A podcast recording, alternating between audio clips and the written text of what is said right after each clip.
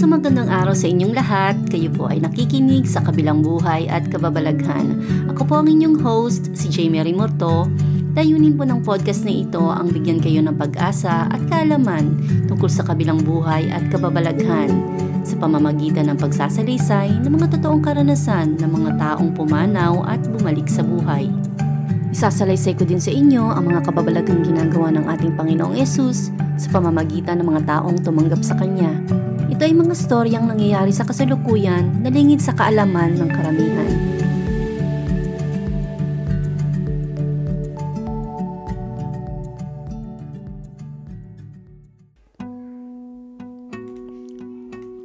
Magandang araw mga kapatid, kayo po ay nakikinig sa kabilang buhay at kababalaghan.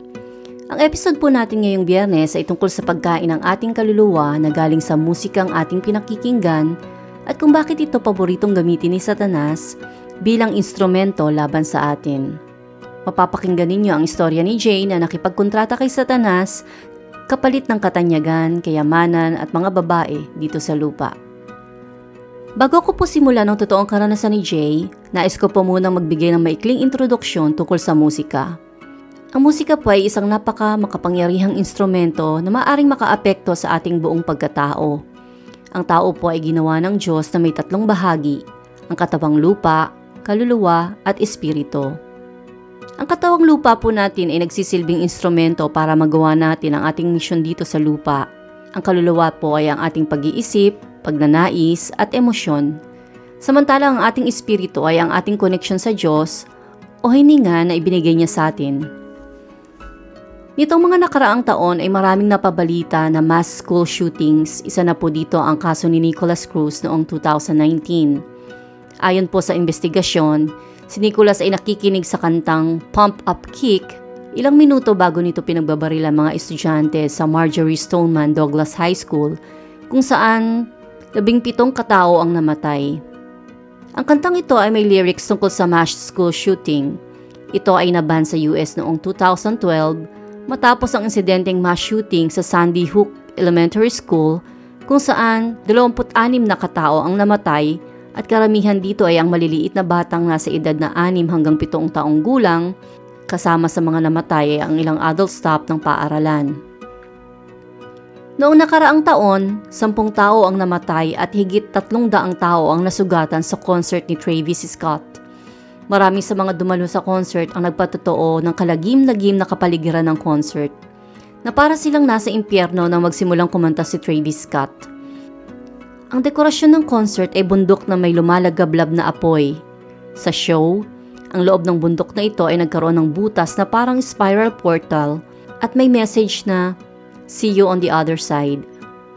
Nagkaroon din ng display ng mga matang nanonood sa mga umaten sa concert – na para may hinihintay itong pangyayaring kakilakilabot na magaganap.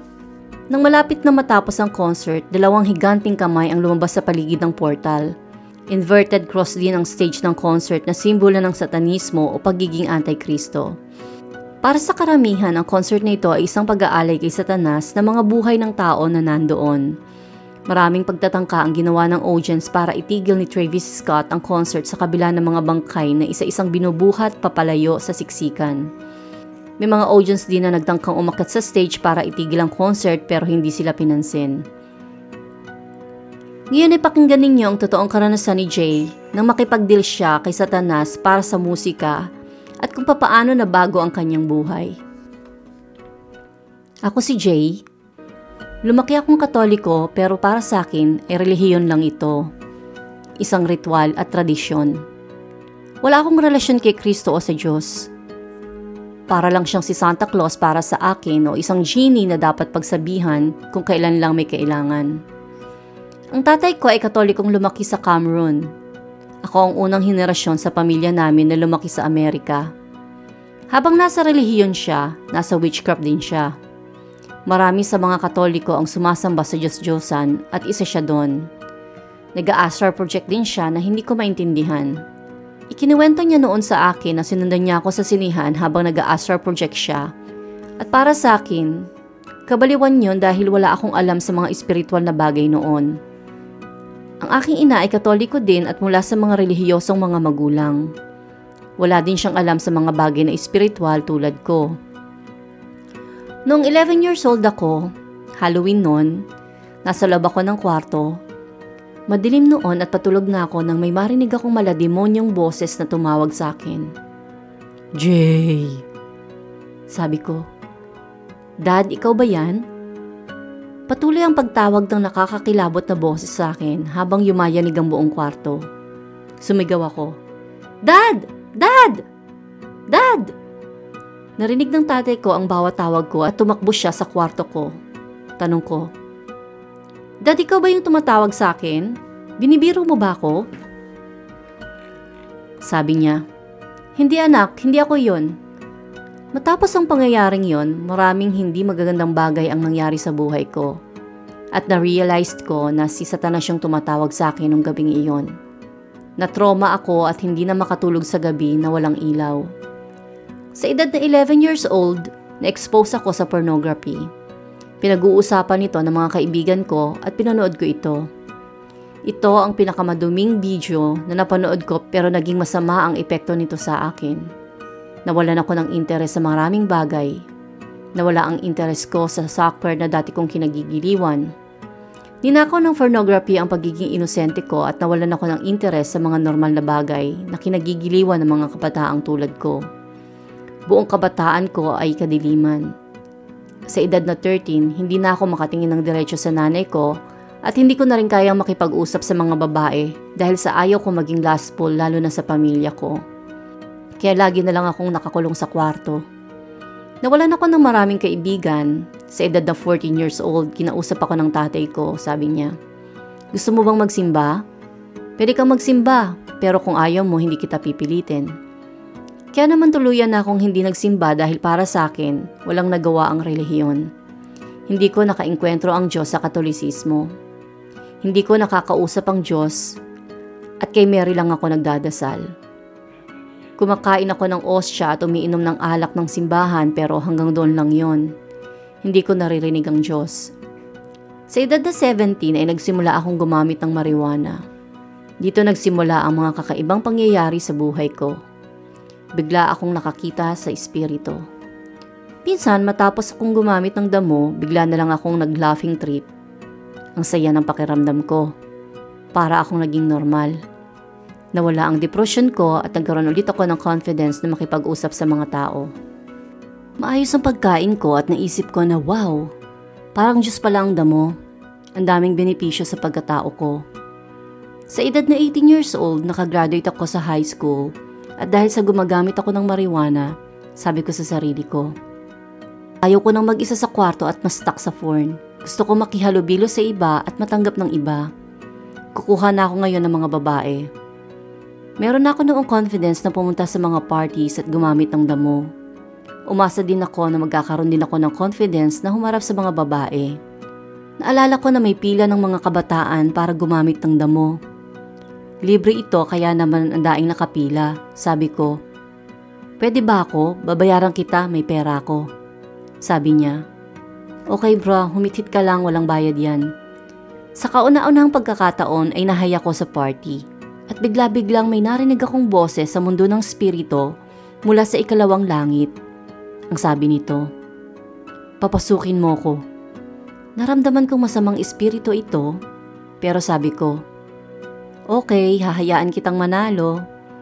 Pumasok ang espiritu sa akin at bigla-bigla ay nagkaroon ako ng 2020 vision. Para ba akong pumasok sa isang realidad na mas malinaw pa sa katotohanan? Bigla akong nakita ang mundo ng mga espiritu. At biglang-bigla ay para akong dalawang magkaibang tao may J 2.0 na pumasok sa akin. Bigla akong nagkaroon ng confidence sa pakikipag-usap sa mga babae na hindi ko magawa noon. Pero napaka-smooth ng pakikipag-usap ko sa mga tao. Nagsasayaw ako, nakikipag-usap na parang kilala ko na sila. Yung demonyo na pumasok sa akin ang nakikipag-usap sa espiritu nila. Lumalim ng lumalim ang kadiliman sa buhay ko. Pumunta ako sa maraming party Naalala ko na para sa PN ako ng espiritong ito, kailangan gumamit ako ng mas maraming damo. Pataas ng pataas ang dosage na nire-require nito. Naalala ko isang araw gumamit ako ng madaming damo. Alam ko kung nakapasok na siya sa akin dahil bumibilis ang tibok ng puso ko. Maiibang paningin ko at bigla na lang iba na ako. May confidence na ulit ako. Ganito lagi ang sitwasyon ko sa mga party. Hinahanap ko lagi si J2.0 pero pumapasok lang siya kapag nakakadami na ako ng paggamit ng damo. Isang gabi, nagkaroon ako ng vision mula sa tunay na Diyos. Binalaan niya ako na huwag pumunta sa party na to. Wala akong relasyon nun sa Diyos. Hindi ko din alam na may kabuluhan ng mga panaginip. Ang panaginip kong ito ay napakalinaw. Mas malinaw sa ngayon. Hindi ko pinakinggan ang warning ng Diyos sa akin. Sabi sa Biblia, My people perish for the lack of knowledge. Wala akong alam, kaya tumuloy ako sa party. Gaya ng ginagawa ko, gumamit ako ng maraming damo hanggang sa naging si J 2.0 ulit ako. May confidence na makipag-usap. Nagtaka ako nang tanungin ako ng mga kaibigan ko na, Jay, sino yung mga babaeng kausap mo? Hindi ko alam na yung J 2.0 na pinapayagan kong pumasok sa katawan ko, itinatanggalan ako ng malay. Sikreto itong nakikipag-usap sa mga tao na hindi ko alam. Sabi nila na ang mga taong lasing Madalas, hindi nila alam mga sinasabi nila dahil napoposes sila ng demonyo habang nasa kalasingan. Ito yung nangyari sa akin. Napoposes ng demonyo ang katawan ko. Napakatalino nito at nagagawa niyang dayain ako sa sarili kong katawan. May mga bagay akong hindi ko alam na ginagawa ko daw. Napapaaway na hindi ko alam kung bakit. Bigla na lang ako napapatalsik sa party. Sabi ko noon sa sarili ko, hindi na ako ulit gagamit ng damo at hindi na ako pupunta sa mga party. Isang araw sa basement ng kaibigan ng kapatid ko, niyaya nila akong gumamit ng marijuana. Na-pressure nila ako. Ayoko na sanang lumabas pa ulit si J2.0 at sapian ako pero napilit nila ako. Humitit ako ng dalawa pero hindi pa rin ako high. Sabi nung isa na Christian ng pangalan, habaan mo yung paghit-hit. Kaya humitit ako ng ikatlong beses. Bigla kong naramdaman ng kaluluwa kong humiwalay sa katawan ko at pumasok si J2.0 dito. Habang ako, nakatingin sa kanila at nakatingin kay J2.0 na nasa katawan ko. Nakita ko ang katawan kong kumilos mag-isa. Nakita ko ang katotohanan sa mundo ng espiritu. Na makarating ako sa bahay namin, nagpanik ako. Sabi ko, napusis ako. Sabi nila, uminom ka lang ng tubig, nagtitrip ka lang. Pagkatapos ng pangyayaring yon, hindi na ako makatulog. Naalala ko bigla yung mga singers na nagsasabi na wala silang confidence pero kapag nasa stage na sila, yung alter ego nila ang pumapasok sa kanila at ito ang nagpe-perform para sa kanila na walang sablay. Akala lang nila ay sila pa rin iyon, ang kakaibang pagkatao nila, pero demonyo yung sumapi sa kanila. Ito yung nangyari sa akin. Pumunta ako sa studio isang araw para mag-record ng una kong kanta. Gumamit ako ng damo para maging high at magkaroon ng confidence para tawagin si J2.0. At pumasok siya sa akin. Nirecord niya yung kanta at sa loob ng isang araw nagkaroon ito ng more than 50,000 likes. Talented si J2.0. Ginagamit niya ang lahat ng talentong ipinagkaloob sa akin ng Diyos pero para palawakin ang gawain ng kadiliman. Ito yung mga nakikita nating talent sa mga taong tulad ni Juice World na may kakayanang mag-freestyle. Kapag sinasapian sila ng alter ego nila, nagbabago sila. Meron silang pag-iisip na wala tayo. Mga abilidad natin na nandoon pero hindi natin magamit bilang kristyano. Meron tayong confidence bilang kristyano sa kaloob-looban natin. Pero kung wala ka sa Diyos, wala kang confidence na mailalabas dahil wala kang pagmamahal, wala kang kapayapaan. Mahalaga itong dalawang bagay na ito. Masasabi ko na hindi ito bunga ng hallucinations. Marami na akong nakitang tao na dumaan sa ganitong experience. Dahil hindi ako lumaki sa simbahan, hindi ako naniniwala sa demonyo. Hindi ako naniniwala kay Satanas, maging sa Diyos o kay Jesus. Para sa akin, iniisip lang natin ito para magkaroon ng kapayapaan. Pero ang masasabi ko, kung iniisip mo na kasinungalingan ito, baliw ka. Wala ka sa hustong pag-iisip. Dahil kung bubuksan mo ang mga mata mo, makikita mo na binubulag ka lang ni Satanas sa kasinungalingan. Magigising ka sa katotohanan. Nagdesisyon ako sa sarili ko na tapusin na ang mga bagay na to. Tinapos ko ang mga nararamdaman kong takot. Alam kong may impyerno na naghihintay sa akin. Gawain ng demonyo na bigyan ka ng isang bagay pero kailangan mo itong pagbayaran. Magbibigay siya mula sa kanan niyang kamay pero kukunin niya ulit sa kaliwa niyang kamay kasama ang kaluluwa mo. Naramdaman ko noon na sa tuwing haya ko, pwede akong mamatay. Marami nagsasabi na hindi ka pwedeng mamatay sa marijuana. Hindi ka pwedeng ma-overdose dito. Pero alam ko sa puso ko na pwede akong mamatay dito kung ipagpapatuloy ko.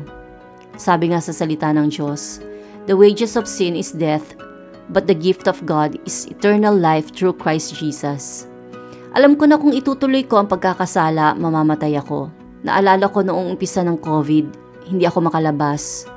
Bored ako at depressed. Nagdadamo kapatid ko, pati mga kaibigan ko. Kaya naman naengganyo ulit ako na magdamo. At nahiya ako sa sarili ko dahil nasa self-improvement ako noon. No fat, no porn, Nasa meditation ako at ginagawa ko lahat ng meditation exercises. Para sa akin, nasa daan ako ng spiritual improvement noon. Pero ito ako, humihit-hit uli ng damo at nawala yung inumpisahan ko.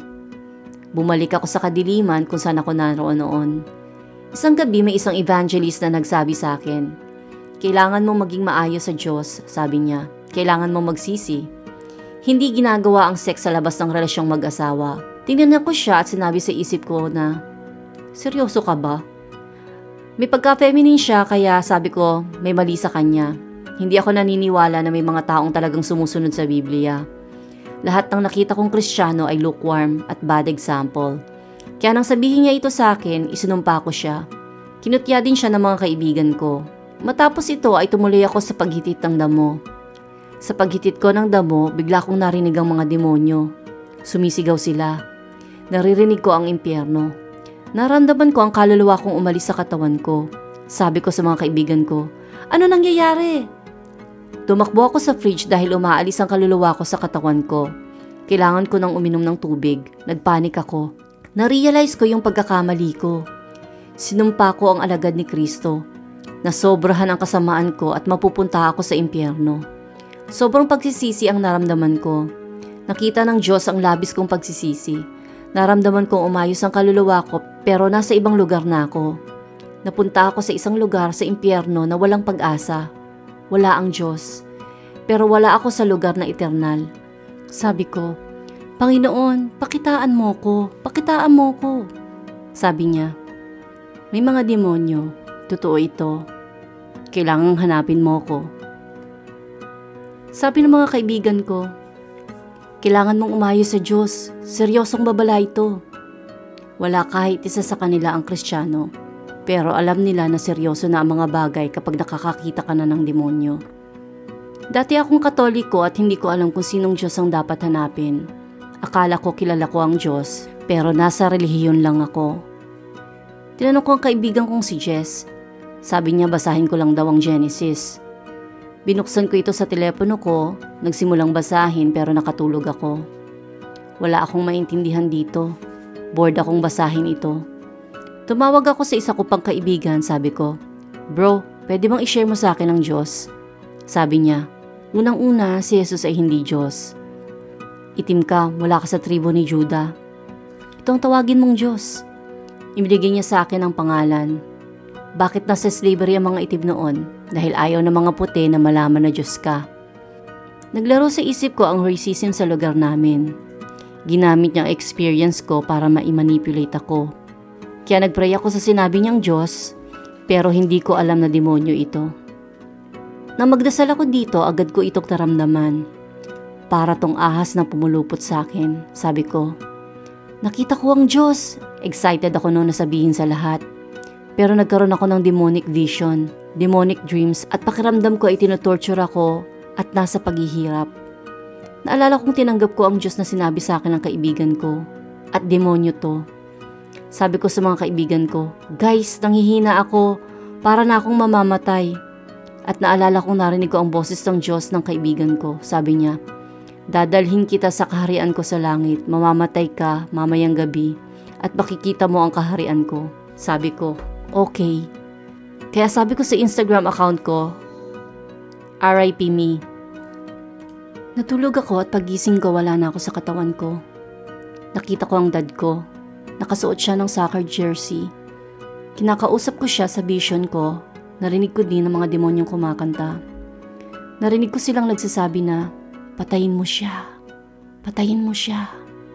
Nakita kong sarili kong sinasakal ang tatay ko.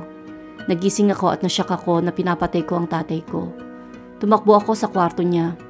Suot niya ang damit na nakita ko sa panaginip pero buhay siya. Sabi ko sa kanya, Dad, nakita kita sa vision ko, pinapatay kita. Dad, pinapatay daw kita. Ano nangyayari? Totoo ba ang demonyo? Dahil marunong sa witchcraft ang tatay ko, binuksan niya ang kanyang spiritual vision at nakita ng dad ko na poses ako. Sabi niya, Oo, totoo. Tumingin ka sa salamin. Nang sabihin niya iyon, nakaramdam ako ng mga nilalang na nakatayo sa likod ko.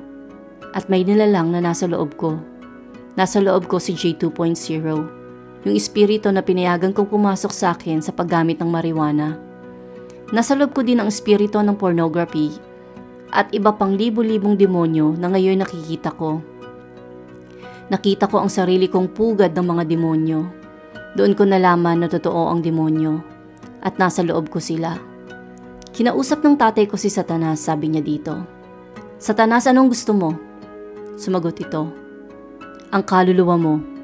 Hawak ko ang kaluluwa ng anak mo. Kung gusto mong palayain ko siya, makipagdil ka sa akin. Narinig ko ito at agad-agad akong bumalik sa katawan ko. Sabi ko, Dad, wag! Totoo ang demonyo, huwag kang makikinig sa kanya. Huwag kang makipag-deal. Napapanood ko to sa mga pelikula noon. Ang pakikipagdil ng mga tao. Pero hindi ko to pinaniniwalaan. Ngayon, nandito kami sa sitwasyon na to na hindi ko naranasan sa buong buhay ko. Inulit ko sa tatay ko, Dad, sinungaling ang demonyo, huwag kang makipagdil sa kanya. Pilit na kinokontrol ni Satanas ang katawan ko. Sa tuwing gusto niya magsalita, nawawala ako sa katawan ko. Nagsalita ulit si Satanas. Kailangan mong makipagdeal. Kung hindi, dadalhin namin ang kaluluwa ng anak mo sa impyerno. Sumagot ang tatay ko. Hindi, anak ako ng Diyos, Satanas. Bakit mo gusto ang anak ko? Paano ka nakapasok sa kanya? Pumasok ulit si Satanas sa katawan ko at nagsalita. Ibinenta sa akin ng anak mo ang kaluluwa niya kapalit ng musika at katanyagan. Ibinigay ko yon sa kanya. Ito yung araw na pinasukan ako ni J2.0 para mag-record. Nagrap ako ng tungkol sa sex, pera at droga at tungkol sa agenda ni Satanas. Kung hindi ka gumagawa ng musika na nagtataas sa Diyos, sinasamba mo si Satanas. Hindi mo kailangang uminom ng dugo o magdamit ang mukhang satanismo para sambahin si Satanas. Ang simpleng hindi pagpili kay Jesus ay pagpili kay Satanas. Narealize ko na isinanla ko ang sarili ko at kaluluwa ko, na sinasamba ko ang demonyo sa mga kanta ko, sa musika ko. Nakikipag-sex ako ng hindi kasal, nagsisigarilyo, demonyo ako. Nang marinig ng tatay ko ang sinabi ni Satanas, ang unang pumasok sa isip niya ay patalsikin ang demonyo sa loob ko. Kaya kumuha siya ng holy water, gaya ng napapanood niya sa mga pelikula. Ipinalulo niya sa lalamunan ko ang holy water at sumigaw siya na, Lumayas ka Satanas! Layas! Pero wala itong epekto kay Satanas. Nilulun lang niya ang holy water na para bang naibsan ng kanyang pagkauhaw. Walang nagawa ang holy water laban kay Satanas. Kala ko may kapangyarihan ng katolisismo. Ginamit ito ng tatay ko para isalba ang kaluluwa ko sa pamamagitan ng holy water. Akala ng tatay ko ay aalis si Satanas pero binigyan niya lang ito ng maiinom at lalo lang itong nagalit. Nagsalita ng pabaligtad si Satanas sa katauhan ko. Nawalan ako ng pag-asa na parang hindi na ako makakabalik sa dati. Narealize ko na poses ako at nasa loob ko ang demonyo. Alam kong naloko ako ni Satanas at ngayon ay kailangan ko si Jesus. Maliwanag sa akin na siya ang katotohanan. Naisip ko na kung totoo si Satanas, walang duda na totoo si Jesus at kailangan ko siyang tawagin. Sinabi ko, Jesus, Jesus, Jesus. Pero nandun pa rin ang kawalang pag-asa sa akin Sinabi ko noon na maniniwala na ako sa kanya pero nagpatuloy pa rin ako sa paggamit ko ng damo at nagpatuloy pa rin ako sa pamumuhay ng Diablo. Hindi ko alam kung paano mamuhay ng makajos. na kailangan mong talikuran ng sarili mo at tapusin ang hindi magagandang gawain katulad ng panonood ng porn at pakikipag-sex ng hindi kasal. Habang tinatawag ko si Jesus, sinasakal ako ni Satanas. Nawalan ako ng pag-asa. Kaya tumawag ako sa Diyos ng kaibigan ko. Nang tawagin ko ang Diyos niya, nawalan ako ng malay. Hindi ko alam kung gaano katagal ako nawalan ng malay. Kung ilang minuto, oras o araw. Pagising ko, mas lalo akong napossessed. Bumuka ang bibig ko at mga isang daang libong demonyo ang pumasok sa akin. Sa buo kong katawan, hindi lang iilang demonyo ang nasa akin, legions na sila. Matapos ito, marami na akong ginawang kabaliwan. Hindi ko na alam ang sarili kong pag-iisip sa pag-iisip ng demonyo na nasa sa akin. May mga nag-uudyok sa akin na lumabas na nakahubad sa park. Naisip ko, nababaliw na ako. Kaya nagkulong ako sa kwarto na patay ang ilaw. Naalala kong pumasok ang kapatid ko sa kwarto. Patay ang TV at dapat black ang screen nito, pero naging red ang screen nito. Nagdesisyon ng tatay ko na dalhin ako sa mental hospital, pero bago yon, sinubukan ulit ng pamilya ko na labanan ng demonyo. Tinatawag nila ako, sabi nila, Jay, lumaban ka! Lumaban ka! Gusto nila akong isalba pero wala silang kapangyarihan.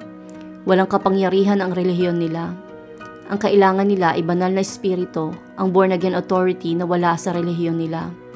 Habang nilalabanan nila si Satanas, lalo lang itong lumalakas. Sinabi nito sa kanila, Ako si Antichrist. Nang sabihin nito ni Satanas ay biglang kumidlat, parang may atomic bomb na bumagsak sa buong neighborhood. Natakot ang tatay ko at ang mga kapatid ko.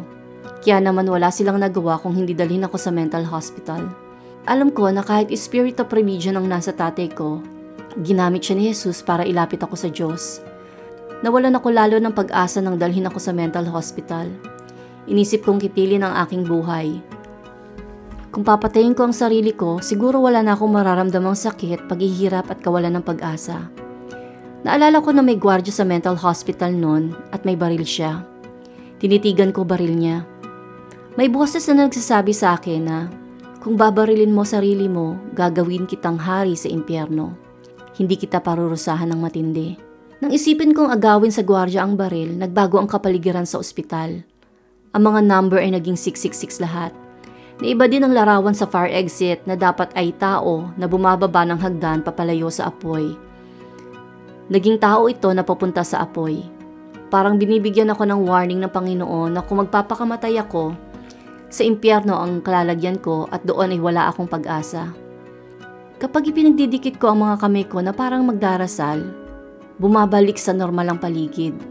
Bumabalik sa normal ang pag-iisip ko. Nakakaramdam ako ng kapayapaan. Kaya lumakad ako sa loob ng ospital na magkadikit ang mga kamay. Nakaramdam ako ng pag-asa. Hinanap ko ang Diyos. Nakakita ako ng isang maliwanag na kwarto. Binuksan ko ito at may Bible sa loob. Sabi ko sa sarili ko, Paanong nangyari na sa ospital ay may Bible at may maliwanag na kwarto? Kinuha ko ang Bible at tumawag sa Diyos ng buong puso ko. Sa pagkakataong ito, buong buo ang puso ko na ibinigay ko sa Kanya ang lahat. At tumawag ako ulit kay Jesus. Nakita ko ang buong staff ng ospital na nagsidatingan sa kwarto kung saan naroon ako. Sabi nila, Baliw siya, may Bible siyang hawak. Kailangan natin siyang turukan, kailangan niyang makatulog. Pero bigla kong sinabi na, sa kapangyarihan ni Jesus, sumunod kayo. Sa tuwing sinasabi ko yon, nararamdaman kong nababawasan ng mga demonyo sa akin. Napuputol ang kadena ng depresyon. Hindi ko alam kung mga demonyo nagpapanggap na hospital staff ang mga taong nakikita kong pumipigil sa akin. Ayaw nila akong magbasa ng Bible. Gusto nila akong turukan para makatulog. Tuturukan na sana nila ako sa kaliwang kamay at sa kanang braso. Pero naalala ko yung mark of the beast na kapag naturukan ka sa kanang kamay mo at noo, sa impyerno ang tungo mo. Kaya sabi ko sa kanila, dito niyo ako turukan sa kaliwang kamay. At nakatulog ako. Nang magising ako, bagong nilalang na ako.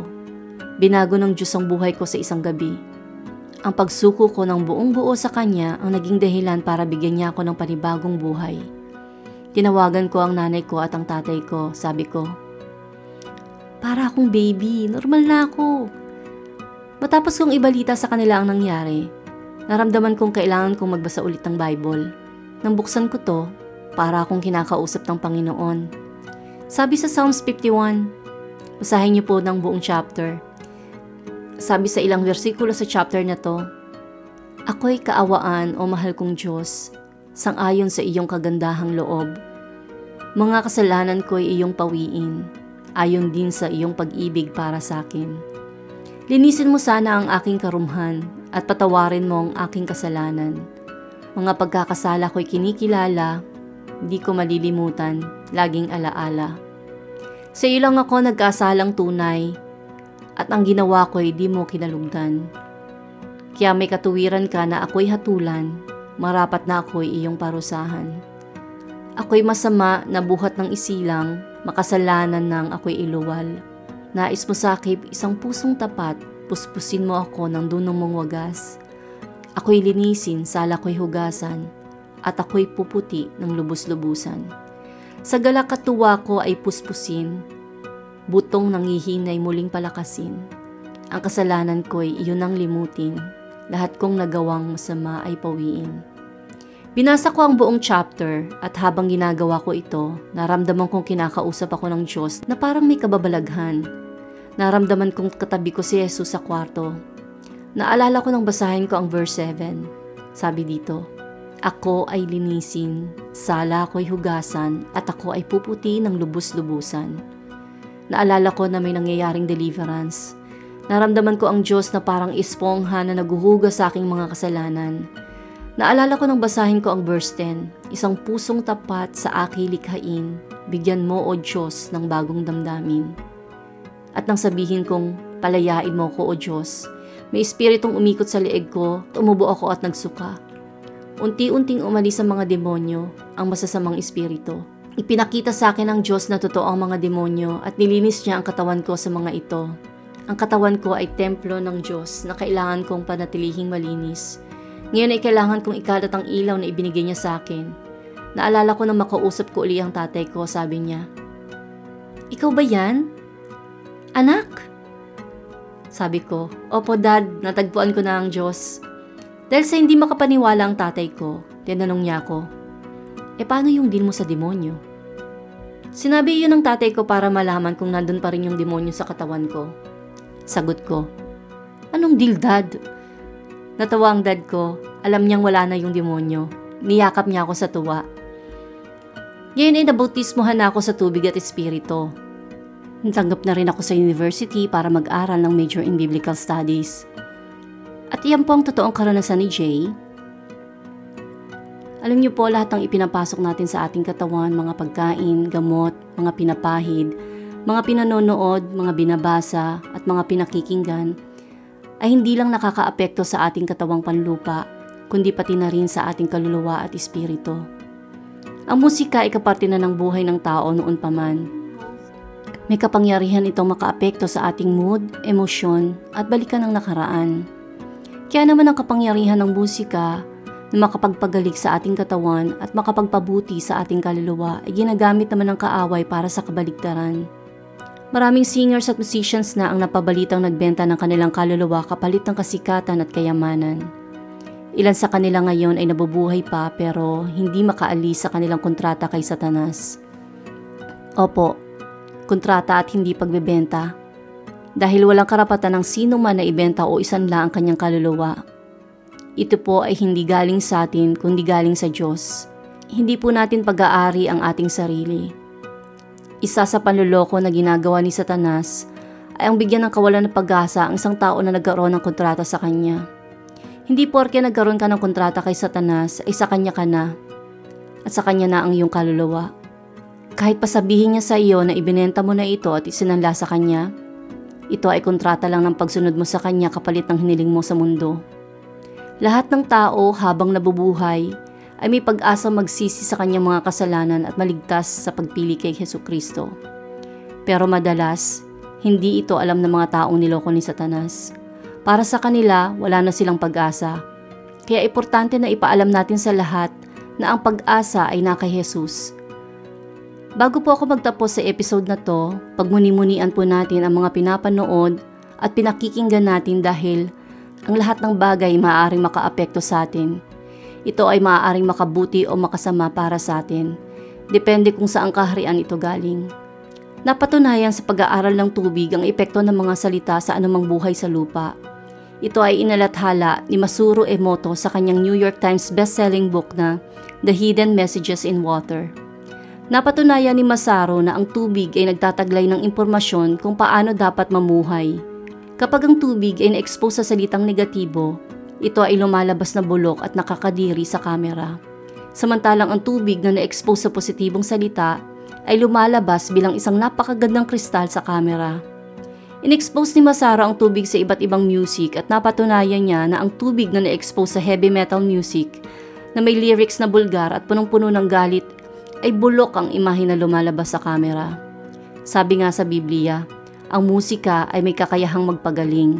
Ito ay naranasan ni King Saul sa musika ni David sa 1 Samuel 16.23. Kung ang katawan ng tao ay binubuo ng 70% na tubig, kung ano ang ipinapasok mo dito sa pagbabasa, panonood, pagkain at pagkikinig ay nakakaapekto dito. Piliin mo ang mga bagay na makajos at siguradong maganda ang kalalabasan ng buhay mo. Sana ay nagustuhan ninyo ang episode ngayong linggo. Inaanyayahan ko po kayo na i-share ang podcast na ito para mabigyan ng babala ang lahat sa musikang kanilang pinakikinggan. Sa susunod na episode ay mapapakinggan ninyo ang totoong karanasan ni Mike. Si Mike ay sumailalim sa operasyon na double lung transplant na kanyang ikinimatay. Sa kanyang pagkamatay ay napunta siya sa langit. Hinanap niya dito ang kanyang lung donor para pasalamatan. Abangan po natin ang istorya ng pagkikita nila sa langit sa susunod na episode ng Sa Kabilang Buhay at Kababalaghan. Ako po ang inyong host, si Jamie Rimurto na nagpapaalam sa inyong lahat at sa pangalan po ni Jesus, naway tumanim po sa puso at isip nyo ang mensahe ng podcast na ito dahil hindi natin hawak ang ating buhay. Kapag binawi po ito, siguraduhin po natin na ang pinili natin na makasama ay ang ating Panginoong Jesus. Hanggang sa susunod na linggo, Shalom.